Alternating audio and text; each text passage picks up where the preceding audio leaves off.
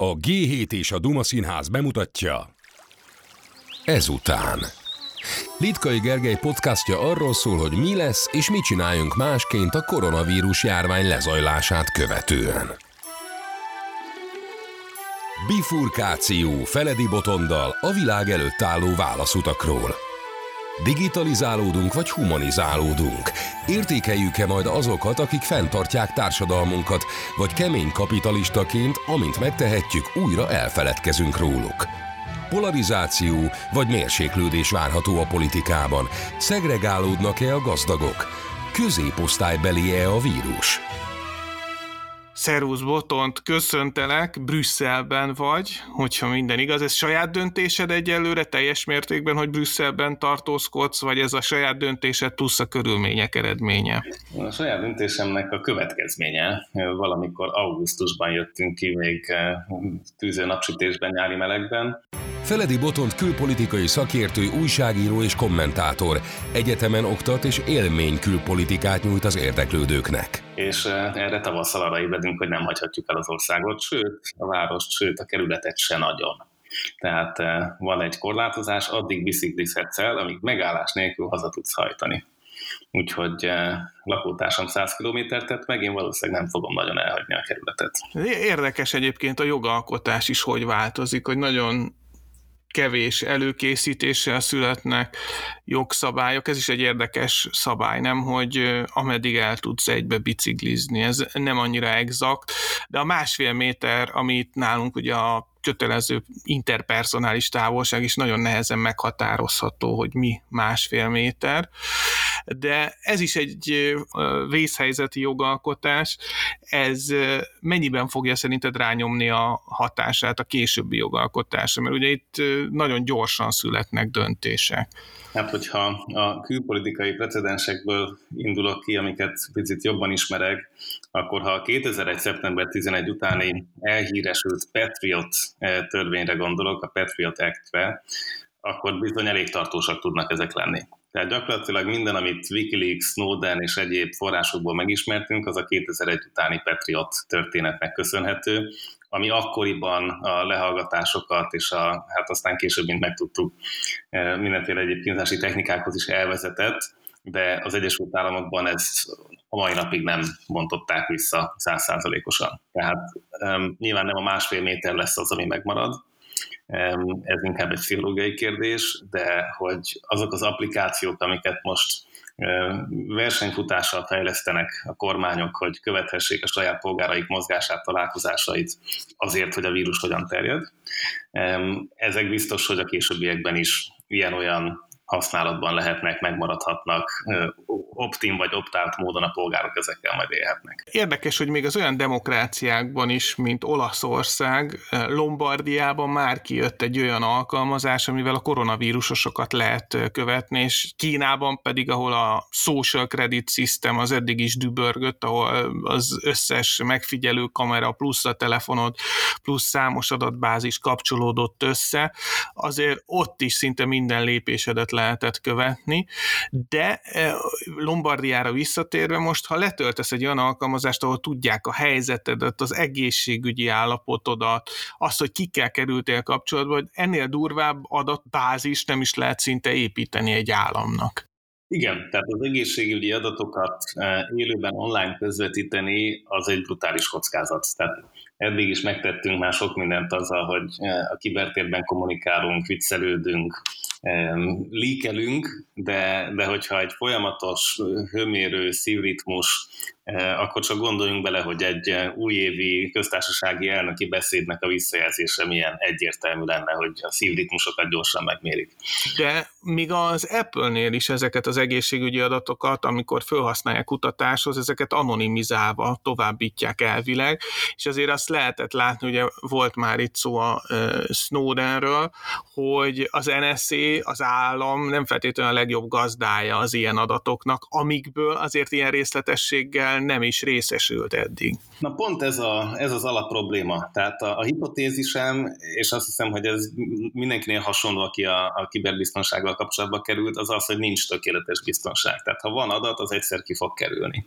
Tehát ilyen módon a centralizált, egységesített, kövér, veszélyes adatbázisok, azok tulajdonképpen elviekben se kellene, hogy létezhessenek hiszen egész biztos, hogy ki fognak kerülni. Tehát ilyen módon muszáj a hálózatokban azon gondolkozni, hogy hogyan szépen mondva szegmentáljuk, fragmentáljuk ezeket az adatokat, hogyan tartjuk meg a, a felhasználónál, aki, aki nem tölti ezt föl a felhőbe és tartja ott folyamatosan, vagy a kormány tölti le neki, hanem, hanem szükség és um, igény mértékében tudja ezeket kommunikálni.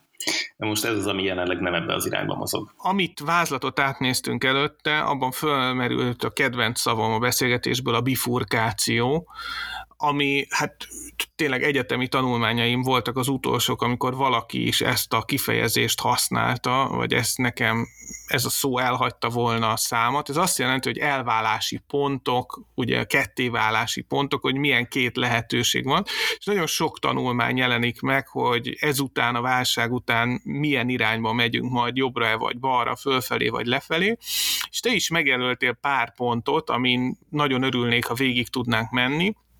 Az egyik kérdés, ugye, hogy offline-osodunk, vagy online-osodunk, Facebookosodunk-e, vagy kevésbé Facebookosodunk, hogyha elmúlik a válság, úgy érezzük-e, hogy fellélegezhetünk, és végre nem home office hanem ölelgetjük a másikat, nem törődve annak egészségügyi következményeivel, vagy éppen ellenkezőleg annyira belejövünk ebbe a dologba, hogy innen már ki se tudunk lépni, ezzel pszichénket, mentális létünket és kiberbiztonságunkat egyszerre sodorva a tönk szél élére.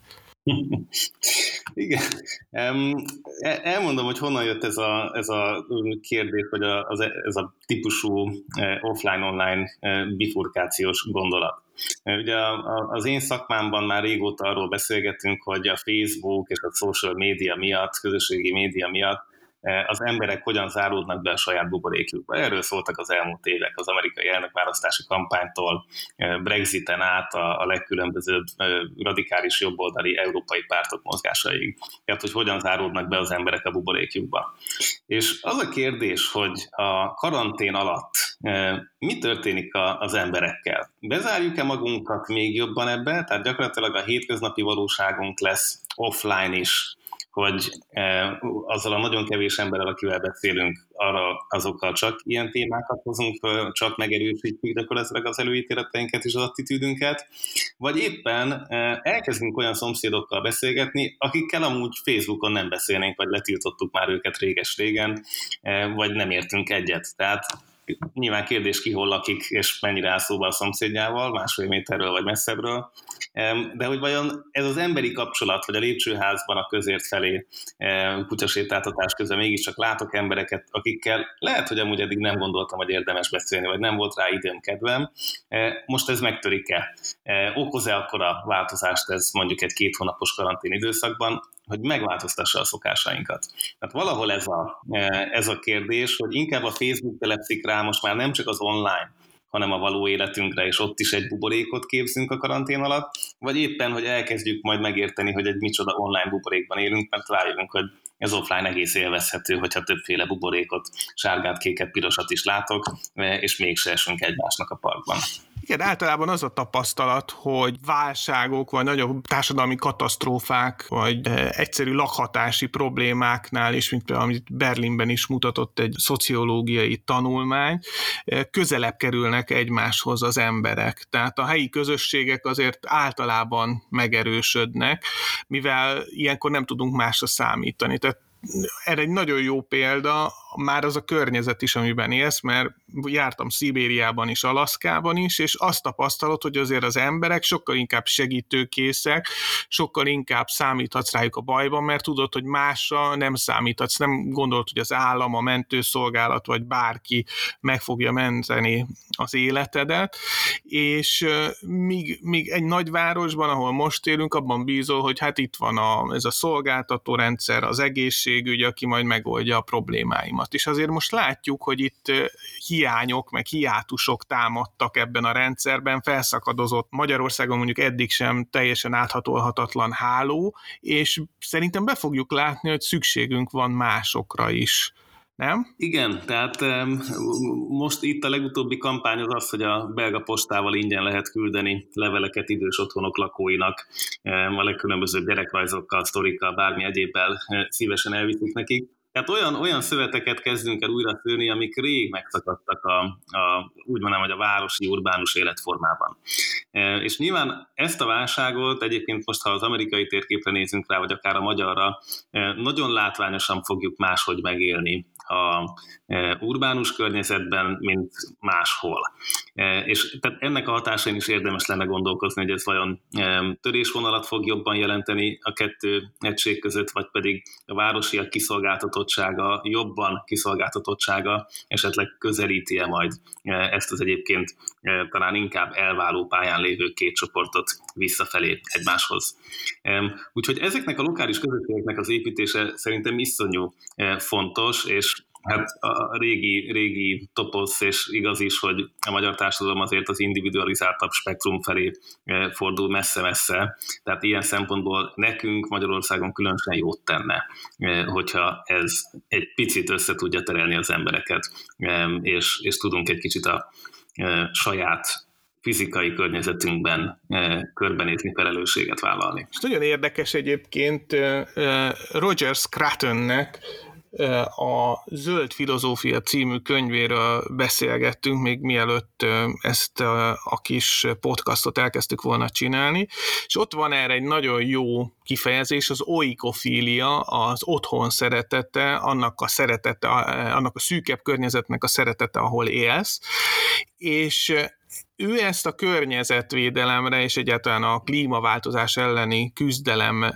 egyik alapjaként jelöli meg, a környezetvédelemre húzza fel, és szerintem ez egy nagyon fontos dolog, hogy szeressük azt a környezetet, ahol élünk, ismerjük meg ezt a környezetet, ahol élünk, akár a szűkebb környezetünkről beszélünk, akár Magyarországon, ugye aminek most egy eléggé drasztikus válfaja tapasztalható meg, az emberek kiszabadulnak a természetbe, és innen lehet látni, hogy nem ismerik, mert csak olyan helyre mennek, ami elsőre eszükbe jut, ezért válik rögtön egy ilyen víruskeltetővé a normafa, a Margit sziget, mert Magyarországot se ismerik a magyarok, annyit tudnak, hogy ott a normafánál valószínűleg több levegő van, mint a panelban. Tehát visszatérve erre, hogy én szerintem ez egy tök jó dolog lenne, hogyha sokkal inkább elkezdenénk szeretni azokat a helyeket, ahol élünk, és ez talán az önkormányzatiságnak is egy kis erősödéséhez vezethetne, hogy ilyen problémákat menedzseljünk helyileg, mert én azt látom, hogy nemzeti szinten mindig bajok lesznek ebből, amikor a nagy bajokat próbáljuk kezelni. Most is lehet látni, hogy egy ilyen kalóz társadalomba ment át itt az Európai Unió és Amerika, ahol szájmaszkokat rabolnak a másiktól, nem éppen kulturált eszközökkel. Tehát egyrészt az integráció, másrészt pedig a lokalitásnak az előretörése lenne szerintem, ami jó válasz lenne e, az ilyen válságokra. Te, szerinted is, vagy, vagy te inkább hiszel a nemzetállamokban, hogy ő nekik kell ezeket menedzselni majd hosszú távon? Ugye azért érdekes ez a Roger Scruton féle gondolat, mert azért ő egyébként nem egy hagyományos ellensége a nemzetállamoknak. Tehát a, az, hogy a társadalmakat meg tudjuk szervezni több szinten, azt hiszem, hogy itt ez a lényeges, és e, ez valahol még e, Barabási Albert Lászlónak a e, korábbi első könyveiben szerepelt az úgynevezett, és akkor a bifurkáció után behozott még egy szép kifejezést, a moduláris hálózatok. Tehát az, hogy amit te mondasz, hogy működjön az önkormányzati szint. És ez lehet egy kerület, vagy egy negyedkerület, egy városrész, vagy, vagy egy falunak két-három utcája, egészen addig, hogy Brüsszelben értelmesen történnek a dolgok. Na most jelenleg az történik, hogy mindenki kvázi ráhagyatkozik erre a nemzetállami struktúrára, amiről aztán beszélgethetünk, hogy vajon ez, mint egy mint, az a történelmileg itt lévő intézmény, ami, aminek ezeket a globális problémákat kéne kezelni, hát, hogy úgy mondjam, ez nem adott. Tehát a nemzetállam nem erre lett kitalálva, és ez nem baj. De hát ezt tanítjuk, hogy 1648-ban találtuk ki ezt a szuverenitás koncepciót nemzetállami szintre szépen, hát azért az idestova majdnem 400 év. E, tehát vannak intézmények, amiket fejleszteni kell, létrejöttek integrációk, nemzetközi szövetségek, de igazából azt látjuk, és a, a, az egész mostani válságban nekem ez egy nagy tanulság, hogy, hogy azért Brüsszel az csupán annyi, amennyit a tagállamok beletöltenek. Tehát uh, itt, itt nem nagyon lehet azt várni, hogy a volt német ügyminiszter Ursula von der Leyen majd egyedül megváltoztatja a dolgokat. Nem is tudja, nincs is rá felhatalmazása. És azért az egésznek alulról kell kezdődnie. Tehát amiről még szintén jókat beszélgettünk veled, az amerikai tapasztalatok. Tehát az, hogy, hogy, hogy van egy ugye lefordíthatatlan, amit választókerületnek mondunk, de ugye nem electoral district, hanem constituency. Tehát valakik ott konstituálnak egy közösséget, létrehoznak valamit, és nem tudjuk magyarul elmondani, hogy ez micsoda. Egyszerűen nincs erre szó, hogy, hogy mi az, akik ott közösen közéleti felelősséget vállalnak. Nem négy évente egyszer, eh, hanem egy kis szemétszedés, egy kis eh, beszélgetés a bácsival, aki hangosan nézi a tévét, a szlovákiai történet, hogy a operát hallgató nénit végül tíz év perelés után eh, távolították el az utcából. Tehát, hogy itt, itt nagyon komoly eh, hiányosságaink vannak a vasfüggöny mögött abban, hogy a helyi közösség és közösségi felelősség életét feltámasztjuk, és erre sok minden másban baj, de erre talán éppen ez a eh, koronavírus válság alkalmat adhat, hogy kicsit feltámasztjuk. A másik bifurkációs pont, amit megjelöltél, ez az értékelés, tulajdonképpen a másoknak az elismerése, ami most láthatjuk, hogy megtapsolják az egészségügyi dolgozókat, ami eddig inkább gyűlöletfórumok formájában működött az egészségügyhez való viszonyunk, illetve miért nem költünk többet az egészségügyre, és azért a német a Bundeswehrnek egy stratégiai think tankje is írt erről, hogy a kritikus infrastruktúrákat, amit lehet az egészségügy, ugyanúgy, ugyanúgy a hadsereg is azért egy nagyon fontos tényező ilyen válságokban, egyáltalán nem készítettük föl arra, hogy nagyobb válságokat, vagy nagyobb hiányokat egyáltalán át tudjanak vészelni. Úgy működik a német hadsereg is, meg a magyar egészségügy is úgy tűnik, vagy nagyon sok egészségügyi rendszer, mint a Toyota, ez a just in time, hogy ami kell, azt beszerezzük, mert úgyis megvan a globális ellátási lánc, vagy a lokális ellátási lánc, de semmiféle stratégiai tartalékunk nincsen.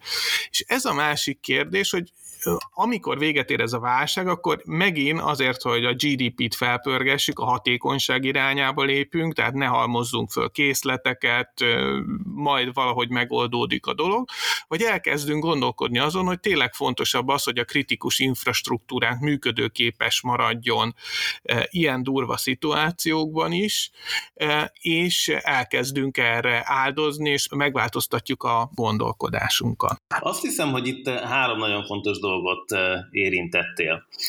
Az egyik, amire eredetileg gondoltam, az az, hogy az őrülten túlárazott élsportolói fizetések, celebek és herevasalók, meg minden más között.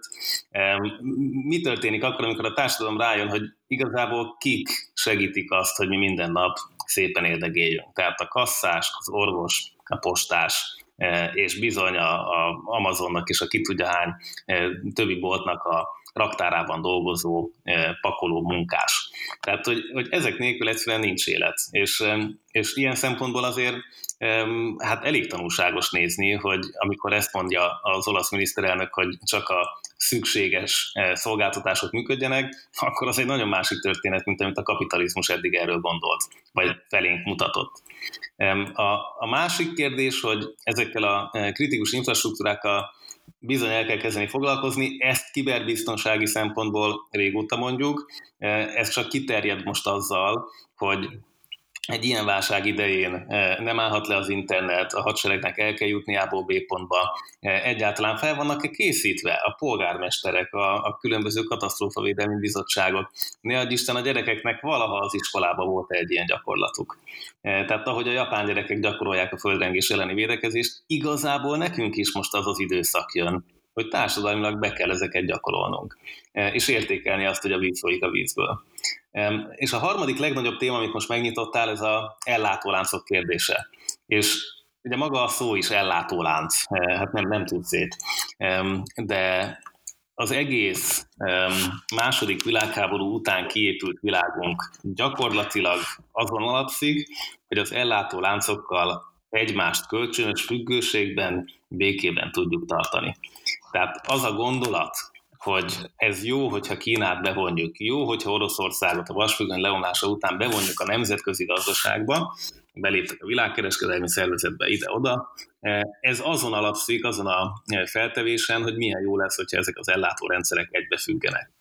Hát csak Kína egy kicsit olcsóban adta a munkásokat, mint a világ bármely másik országa, és így elkezdtünk mégiscsak egy irányú függőségek kialakulását látni, ilyen egyirányú függőségek jöttek létre munkaerőben, eh, ritka földfémekben, energiában. És ezek az ellátóláncok viszont biztos, hogy radikálisan eh, újra lesznek tervezve a válság után. Tehát nem nagyon lehet elképzelni, hogy ne lennének, és ez már elindult a vámháborúval.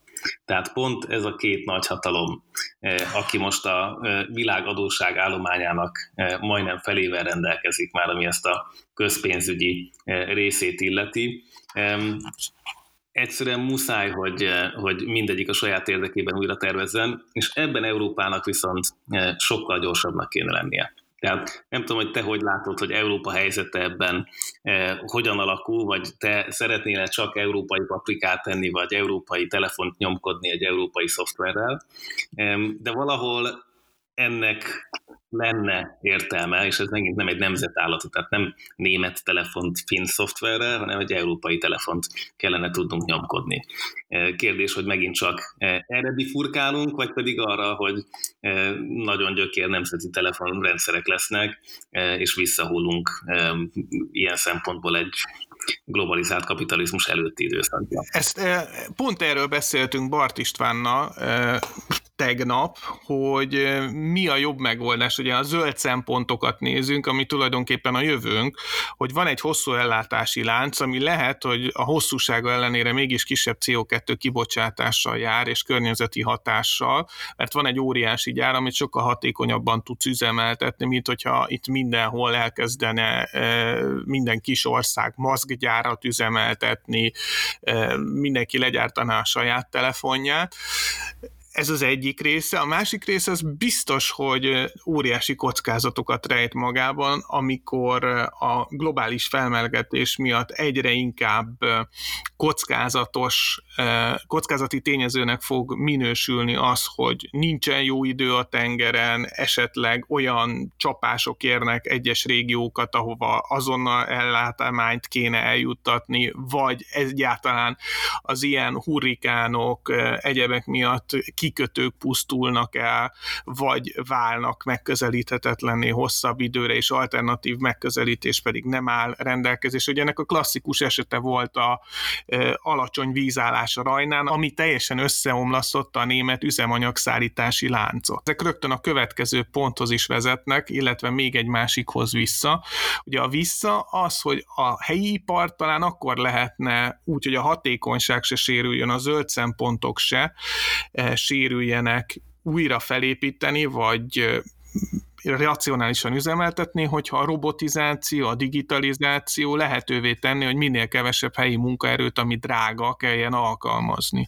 A másik, ami előre vezet, az, hogy a gazdasági válság után milyen lesz a politika egyáltalán. Tehát, hogy inkább az együttműködésre törekszik a nemzetközi mm, politika, és mérsékeltebb arcok jönnek, amik, amit te is írtál, mint lehetőség, nem mint jóslat, vagy pedig pont az elszegényedés miatt és a társadalmi kétségbeesés miatt, ami ilyenkor megfigyelhető, hogy a fundamentalizmus, a nacionalizmus, a szélsőségek törnek előre. Úgyhogy ez is a következő kérdésem, hogy melyik irányba billen majd a mérleg? Ugye azt hiszem, hogy az egy kényelmes wishful thinking azt mondani, hogy majd valamiért csökkenne ez a polarizáció, mert minden általunk mérhető jel az az ellenkezőjét mutatja. Itt elsősorban arra gondolok, hogy brutális mértékű dezinformációs kampányok futnak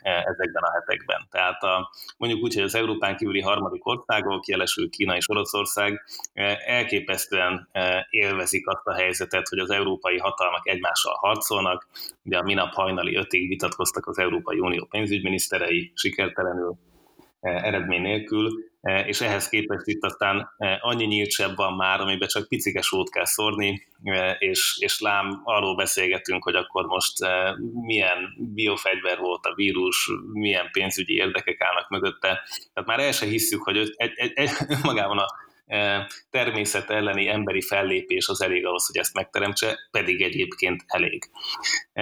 Úgyhogy, úgyhogy én egy picit pessimista vagyok ezzel kapcsolatban. Azt hiszem, hogy a, a katarzist azt, azt még mindig nem ezzel a vírussal fogjuk elérni.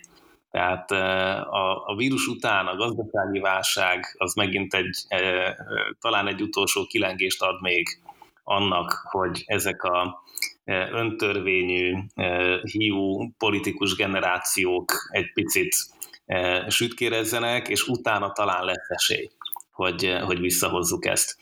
Mondok egy példát. Tehát a második világháború után, amikor 15 millió menekült jön, megy Európában, akkor kellett az az 5-6, 60 év fölötti, egyébként többnyire Elzászhoz, vagy pedig a Szárvidékhez, tehát a francia és a német szomszédos megyékhez kötődő Schumann, Adenauer, belga és olasz oldalról Gasperi Spák, akik azt mondták, hogy a következő generációnak megcsinálnak egy jó európai szerződést. Nem maguknak írtak alapító okmányokat, alkotmányt, nem arra, hogy ők hány évig hol legyenek hatalomban, hanem arra, hogy két ország, két nép, vagy egy e, több ország hogyan tud egymással békében élni. Tehát ehhez egy nagyon ritka történelmi pillanat szükséges, amikor ki tudjuk vezetni majd ezt a polarizációt e, a vérkeringésünkből, és egy picit vissza tudjuk hozni az úgynevezett intézményépítést. E, ez az, ami most, e, most, még, most még nem látszik. Tehát az Európai Bizottság szintjén sem, az USA-ban főképp, végképp nem, hát Donald Trump rúgdossa ki a e, különböző számvevőket, ügyészeket és másokat, miközben a vírus tombol és brutális számokkal gyilkol New Yorkban egyébként az ő egykori otthonában. Úgyhogy én, én még nem látom a polarizáció végét. Nyilván törvényszerű, hogy egyszer jön egy, egy fordulat, egy tipping point, hogy stílszerűek legyünk, de, de ez, ez, ez, ez nem látom, hogy most ebben a következő néhány hónapban bekövetkezne. És ugye, amit tehát még egyszer aláhúznám, mert szerintem nagyon fontos, és alábecsüljük. Tehát a világháborúk az ellátóláncokról szóltak. Az első világháború is már erről szólt, hogy a britek félnek, hogy a gyarmatoktól elvágják őket, Pearl Harbor arról szól, hogy a japánok félnek, hogy dél-kelet-ázsiától elvágják őket, a németek attól félnek, hogy a tengerektől elvágják őket. Tehát ha, ha végignézzük a háborúk történetét, van egy nagyon erős olvasata annak, hogy ez bizony az ellátóláncokról szóló háború sorozata és most is itt tartunk, tehát a kínaiaknak a Sejemút nevű e, gazdaságpolitikai befolyásszerző eszköze, hogy más nem mondjunk, az ugyanez a történet, ahogy az amerikai vámháború is. E, és Európa ebben van megint csak elmaradva, mert a saját kapacitása is gyengék. Mindegy, ez egy másik történet. Tehát nem, nem tudom, hogy e, egyet tudsz ezzel érteni, hogy, hogy itt azért miközben Kínát és Amerikát nézzük vetélkedni, eh, gyakorlatilag elég sok mindenből ki és lemaradtunk eh, európai szinten. Tehát nem vagyunk ott a közel-keleti rendezésnél, eh, nem vagyunk ott Afrika új befolyási vezetek kialakításánál, ami egyébként nélkülünk is zajlik bőséggel, alig vagyunk ott az északi sarkon, tehát hogy, hogy nagyon, nagyon sok mindent kell behoznunk, hogyha sikerül Európát újraindítani a következő 18-24 hónapban. Abszolút egyetértek veled ebben, sőt, téged tudnának csak idézni, amikor pont valami e, cyberbiztonsági előadáson mondtad el, hogy e, Európa olyan szempontból nem túl jó pozícióban van, hogy kínai hardvereken futtat amerikai szoftvereket, tehát ez gyakorlatilag nagyjából igaz mindenre, amit itt e, csinálunk. Nagyon sok tanulmány született arról, hogy mi történik egyes államokkal a válságok után, és talán ebből a szempontból a legérdekesebb egy Svédországban a spanyol nátha járvány utáni időszakot feldolgozó gazdasági tanulmány volt, hiszen Svédországban előtte 200 évig nem volt háború, eh, nem egy háborús válság volt, ez nem tényleg egy egészségügyi válság, ahol nagyon sokan haltak meg, és itt a legnagyobb problémát eh, eh, az jelentette, hogy a munkaerő nagy százaléka is kiesett, és a járványügyi zárlatok is akkor is eléggé megviselték a gazdaságon. De amit mutattak, hogy ezek két-három éven belül azért helyreálltak ezek a gazdaságok, viszont minden gazdaságnak az maradt a tünete, hogy a szegénység az nőtt és tartós maradt. Tehát sokkal nehezebb volt kitörni ezek közül, az anyagi keretek közül, a társadalmi mobilitás lecsökkent. És most is lehet látni, hogy a legnagyobb probléma a szegény országoknál fog jelentkezni, illetve a gazdag országoknál is a szegény rétegeket érinti ez súlyosan. És nagyon fontos kérdés, hogy mi lesz, hogy a gazdagok részt vesznek-e jobban ebben a közteherviselésben, vagy pedig elbarikádozzák magukat elefántcsont tornyaikban, e, illetve ami pár országban már fel is e, merült, az alapjövedelemnek a e, bevezetése. Mi, mi várható, hogy milyen irányba mozdulnak el az egyes országok? Ugye egy olyan trendben kapta el a társadalmakat a koronavírus válság, és még a gazdasági részét már csak most kezdjük el ízlelgetni, ami eleve a szegényebbek és a gazdagabbak között nyitotta az ollót. Tehát a 2008-as válság utáni összes intézkedésből az volt látható, hogy a dollármilliómosok száma növekedett, a vagyoni egyenlőtlenség növekedett, ugyanúgy Európában, mint ahogy a világnak egyébként a hagyományosan szétszakadt társadalmaiban is.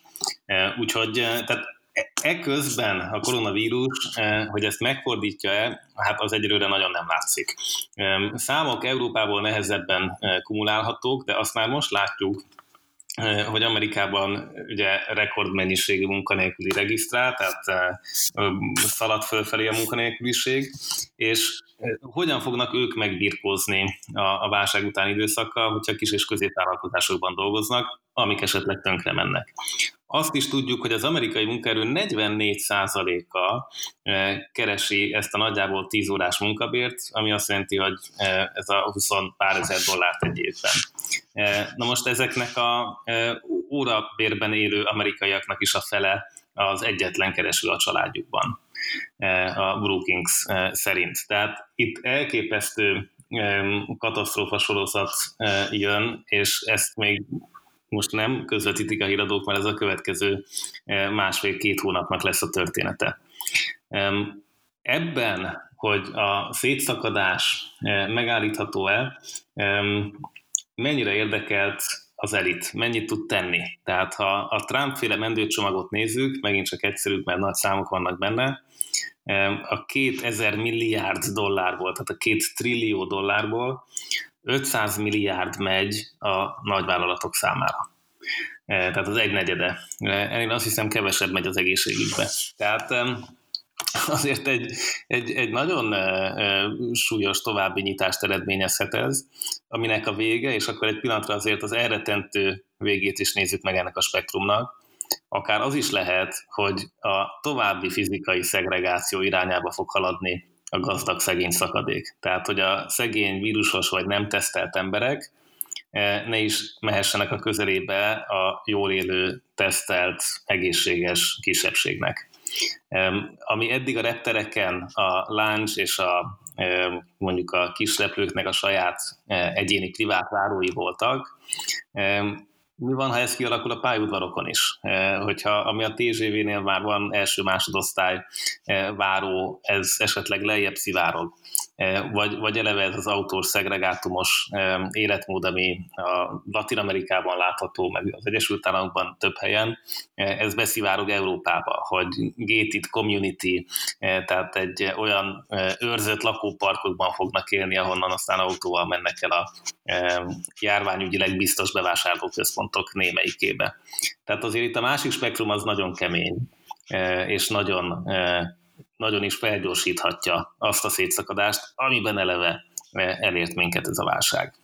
Pont ezen gondolkodtunk, hogy a színházi előadásokat, csak ami minket is érint, hogy fogja ez befolyásolni, mert akkor lehet, mint régen volt dohányzó és nem dohányzó, és akkor lesz majd olyan koronavírus pozitív, aki már túlosett rajta, tehát akinek van immunitás előadás, akkor lesz koronavírus negatív, mint ahogy Kínában is van ez a három besorolás most ugye ebben a social credit systemben, ugye, hogy valaki már átesett rajta, biztonságos vagy nem biztonságos, vagy ugye fertőzött, aki nem mozoghat sehova, kategóriába sorolandó. Úgyhogy érdekes, mert ha nem is anyagi alapon, már csak azon az alapon, hogy ki volt fertőzött, ki kockázatos, és ki nem esett át a fertőzésen. E, ilyen alapon is lehet őket majd kategorizálni. Így van, és ugye ehhez azért azt kell hozzátenni, hogy a koronavírus járvány valószínűleg egy volt a felgyorsuló következők közül. Tehát a, a, az SIRS, a MERS, E, és emlékszünk a e, madárinfluenzától a sertésinfluenzán át a különböző e, potenciálisan emberre veszélyes verziókig H1N1 mennyi minden volt. Ezeknek a ritmusa egyértelműen látható, hogy gyorsuló. Tehát a, a, a spanyol nátha után az elmúlt száz évben érzékelhetően felszaporodik az évtizedenként esetleg érkező járványok sebessége.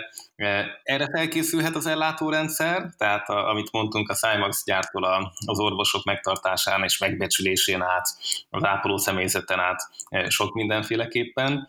Amennyiben a, és most nagyon lecsupaszítom a, a társadalmi hatalmi viszonyokat, a társadalmi elitnek szüksége van munkaerőként vagy fogyasztóként a társadalmi többségre. E, tehát ez, ez a jelenlegi kapitalista rendszerben ugye ilyen logika mentén e, működik, ez az, ami kialakult a francia forradalom utáni 200 évben, tehát vajon a robotizációval párhuzamosan, hogyha ezt a két folyamatot egymás mellé tesszük, akkor nem egy olyan bifurkációs pont következik el, ahol az elitek gyakorlatilag egyre tökéletesebben le tudják magukat választani a többségről. És ez ugye az olyan típusú disztópiák felé halad, amikor a föld felszínénél a népesség kisebb százaléka, és a föld alatt a nagyobb százaléka. Tehát, hogy, hogy az elszakadás fizikailag sokkal könnyebben lesz kivitelezhető, mint amit valaha korábban előtte gondoltunk volna elmondom még egyszer normálisan, tehát a technológiai fejlődés ennek az ellentetjét is eredményezheti, hiszen lehet az, hogy a hatékonyabb termelésből és a környezetbarátabb termelésből mindenki e, egyaránt fog majd részesedni, nem csak a jognak, hanem a plusz GDP-nek az asztalánál is mindenki egyaránt foglal majd helyet. E, ez én szerintem onnan mm, fog adódni, amit többen is megjegyeztek már, ugye, hogy a Pestis után jött a reneszánsz, tehát hogy egy ilyen társadalmi felfordulás után, amihez egy csomó olyan technológia társul, amire e, a kormányok és az elitek egyelőre nem megfelelően reagáltak, nem vették tudomásul, vagy figyelmen kívül hagyták ezeket, azért olyan fordulópontot hozhat mind a politikában, mind a társadalmi folyamatokban, amire nem feltétlenül vagyunk most felkészülve, és az elitek nem feltétlenül vannak felkészülve. Így van, tehát a, a, a nagy kérdés, hogy ez az elita a gazdasági válsággal együtt e, adott megbukik-e e, világszerte. Tehát ez, ez egy eléggé e, magasabb valószínűséggel rendelkező történet, e, ami azt mondhatjuk, hogy egyébként a Covid által kevésbé sújtott fiatalabb generációknak most egy korai esélyt ad. Tehát itt akár ilyen szempontból is nézhetem. de hogy milyen szépen összeérnek az általunk tárgyalt témák, ugye ahhoz, hogy a mindenkori elitet érdekelté tegyük abban, hogy a társadalmi többségről kénytelen legyen gondoskodni, ne hagyhassa őket figyelmen kívül. Ugye ehhez megint csak ugyanaz a önellátás, regionalitás, lokalitás szükséges, amivel ezek a közösségekben élő emberek, kisebb társadalmi alcsoportok sokkal nagyobb önállátásra képesek. Tehát úgy is mondhatjuk, hogy nem százszázalékos kiszolgáltottjai a hatalomnak. Tehát ma egy lakásba bezárva az, hogy folyik-e a víz, hogy el tudok-e menni a közértbe a kajámért egyedül, kapok-e benzint az autómba, ezek gyakorlatilag érzékeljük, hogy, hogy az adott ország kormányának a, a kegyei lehetnek, hogyha éppen vissza akar ezzel élni. Ezzel szemben, hogyha van egy jó közösségi élet, egy olyan polgármester, akit ismerek, tehát nem csak négy évente papíron egyszer látom, hogyha, hogyha aktívan közreműködök a közösségi életben, egészen más, egészen szépen csökkenthető a kiszolgáltatottságok szintje. Tehát azt is mondhatnám, hogy a saját megmentésünk érdekében is, mint rendes kis emberek, polgárok, mindenki hívja, hogy szeretné ezt a nagyobb kategóriát, ami a nem elitet jelenti, egyszerűen a túlélésnek a része lesz, akármilyen társadalmi rendszer jön ezután, hogy, hogy értelmesen és nagyobb felelősséget vállaljon a közvetlen környezete iránt. Az egyetlen, ami ez ellen szól, már nem az, hogy nem így kéne csinálni, hanem a racionalitás, hogy egy multicégnél nagyon nehéz lokalitást találni, hiszen majdnem mindenhol működik, és pont a mostani gazdasági válság mutatta meg, hogy a kis és középvállalkozások szerintem egész Európában, de Kínában is a legtöbb legtöbb kis és középvállalkozás volt, ami csődbe ment, nyilván azért, mert nekik van a legkevesebb cash tartalékuk, ők tudnak a legnehezebben adaptálódni ezekhez a helyzetekhez. Ez ahhoz is vezethet, hogy azért ezek a KKV-k, amik a lokalitásnak, meg a helyi iparnak, vagy a helyi egyáltalán közösségi életnek a hajtómotorjai lennének, ezek bedőlnek, és ezeknek a helyét is multik veszik át. Na de pontosan ez a lényege az egész válság történetének, hogy ezt nem szabad pusztán a szűklátókorú közgazdaságtannak a szemszögén keresztül nézni. Tehát a KKV az jelent emberi kapcsolatokat, az jelenti a nyugdíjas nénit, aki megkapja olcsóbban a zsömlét hat óra után, az, az, az jelenti azt, hogy a szomszéd kisfia ott nyáron gyakorlaton van. Tehát, hogy ez, ez egészen mást is jelent, mint az, hogy egy üvegfalú toronyházban, Óbuda szélén egy pekingi vagy amerikai központú cégnek valaki videokonferenciázik. Tehát, hogy e, ezt szerintem érdemes újra gondolni, és azért, ha végignézzük a, az elmúlt évek botrány sorozatait, akkor a politikusokon kívül a másik nagy, iszonyú vaskos botránysorozat, az a legkülönbözőbb Panama Paper típusú, eh, hogyan csaljunk adót eh, multinacionális cégként típusú feladvány. Tehát az, hogy, hogy ugye Jean-Claude Juncker is úgy lett az Európai Bizottság elnök, hogy a saját országában aktívan közreműködött a kormányzata, hogy e, a többi európai országtól adót csaljanak el, e, azért ez egy elég komoly tényállítás így a 21. század kezdetére. És ilyen szempontból Nyilván rengeteg előnye lehet a multicégeknek, de figyelembe kell venni, hogy megint csak, ha az európai határokon belül gondolkozunk, akkor legyenek európai cégek, akik képesek az egyébként nem európai érdekelségű multicégekkel versenyképesen e, és erősen tárgyalni. És egy német cég lehet, hogy tud máshogy viselkedni bizonyos szempontból, hogyha van nem csak gazdasági ráhatás el a történetre, hanem brüsszeli politikai és egy általunk alakítható keretben működik ez a dolog. Ez a kínai cégekkel vagy az amerikaiakkal nem képzelhető el.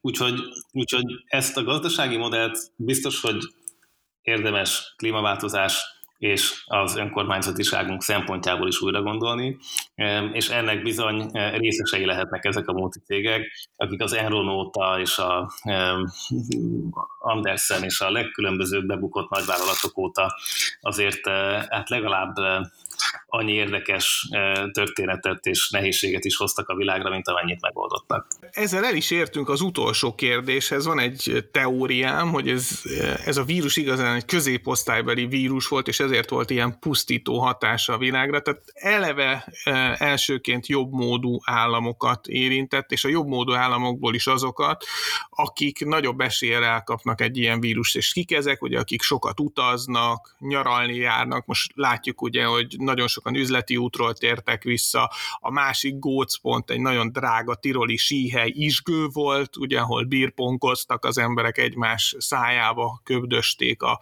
sörös pingponglabdát, és tényleg a, mintha mintha lesújtott volna ezzel a természet vagy Isten rájuk, hogy akik ilyen hedonistán élnek, meg akik csak a hasznot nézik, ők váltak ennek terjesztőivé és áldozataivá, és nyilván nagyon sok vírus volt, ami ennél sokkal veszélyesebb, de egyrészt eh, az ebolánál is a terjedésének sokkal kisebb esélye volt, másrészt olyan területeket érintett, amik, hogyha ilyen kegyetlenül fogalmazunk, nem tartoznak a világ középosztályához. Az, hogy most a, a, a hagyományos városi elitet egyszer csak utoléri egy láthatatlan vírus, ráadásul az előregedő nyugatot sokkal inkább, mint az egyébként fiatalabb eh, rest of the world eh, ez egy kifejezetten más hatású lefolyást eredményez.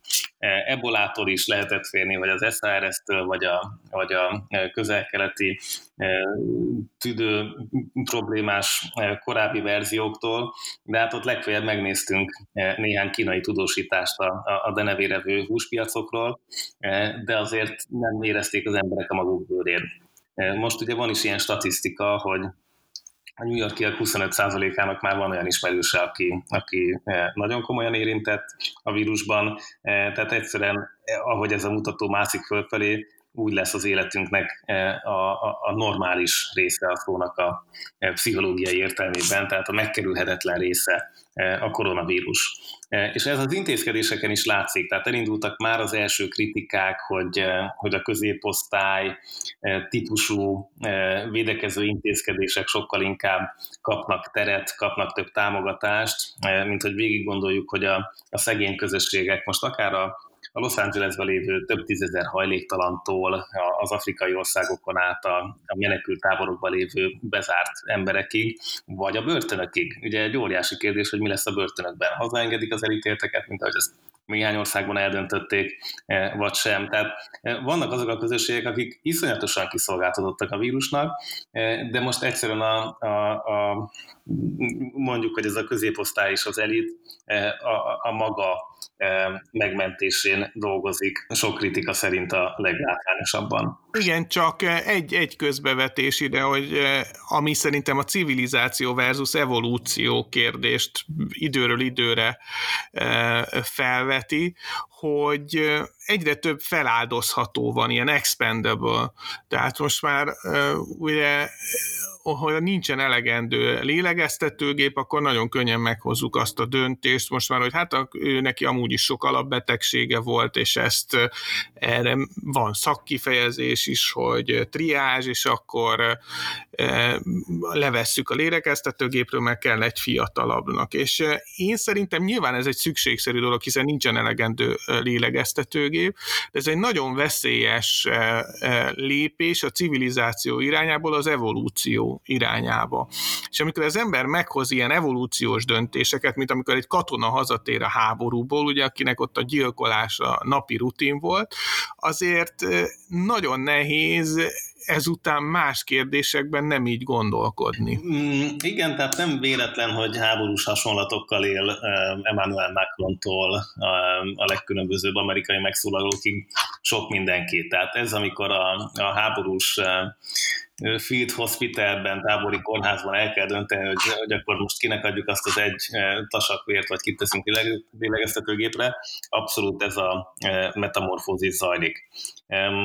Hogy ez hogy ez hosszú távon most akár az orvostársadalomban, akár, akár a nagyobb abortusz vita, eutanázia vita, úgy általában az élettel kapcsolatos vitákba kiterjed hát ott olyan mély politikai polarizált gyökerek vannak, hogy eh, bár kiterjedhet, de azt hiszem, hogy a táborok eh, a maguk módján meg fognak maradni.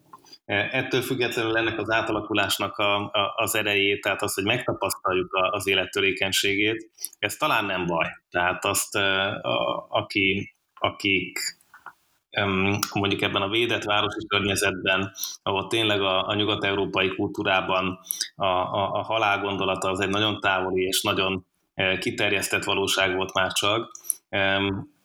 Pont azért, amikor majd gondolkozunk a, a menekültekről, az elnyomott kisebbségekről, a családon belüli erőszak áldozatairól. Tehát nem, nem baj az, hogyha látunk testközelből olyan döntéseket, amik befolyásolják az emberi életeket. Mert nyilván nem mindig egy lélegeztetőgép lesz az ennyire kézzelfogható példája, de igenis a családon belül erőszakról szóló törvénynek életek lehetnek a eredményei, vagy éppen elveszett életek a következményei. Tehát ezt meg kell szoknunk, hogy, hogy bizony ilyen típusú embereket keresünk a közéletbe és a politikába, akik, amikor kell, ilyenekben észszerű javaslatokat tudnak tenni, és hajlandóak vitázni. Tehát valahol ez lenne a garanciája az egész eh, demokratikus jogalkotásnak és parlamentarizmusnak, de azt hiszem, hogy egy horga betűt tettem itt a eh, előző kérdéset kapcsán. Semmi baj, mert remek záró gondolat volt ez. Nagyon köszönöm, hogy itt voltál, és remélem, hogy még ebben a kérdésben, ahogy változik a helyzet, és talán nagyobb tapasztalatra teszünk szert, még tudunk majd beszélgetni. Úgyhogy köszönöm szépen. Így van. Én is nagyon köszönöm, és örültem neki. Szia, Gergely. Feledi Botondal beszélgettünk az ezutánban.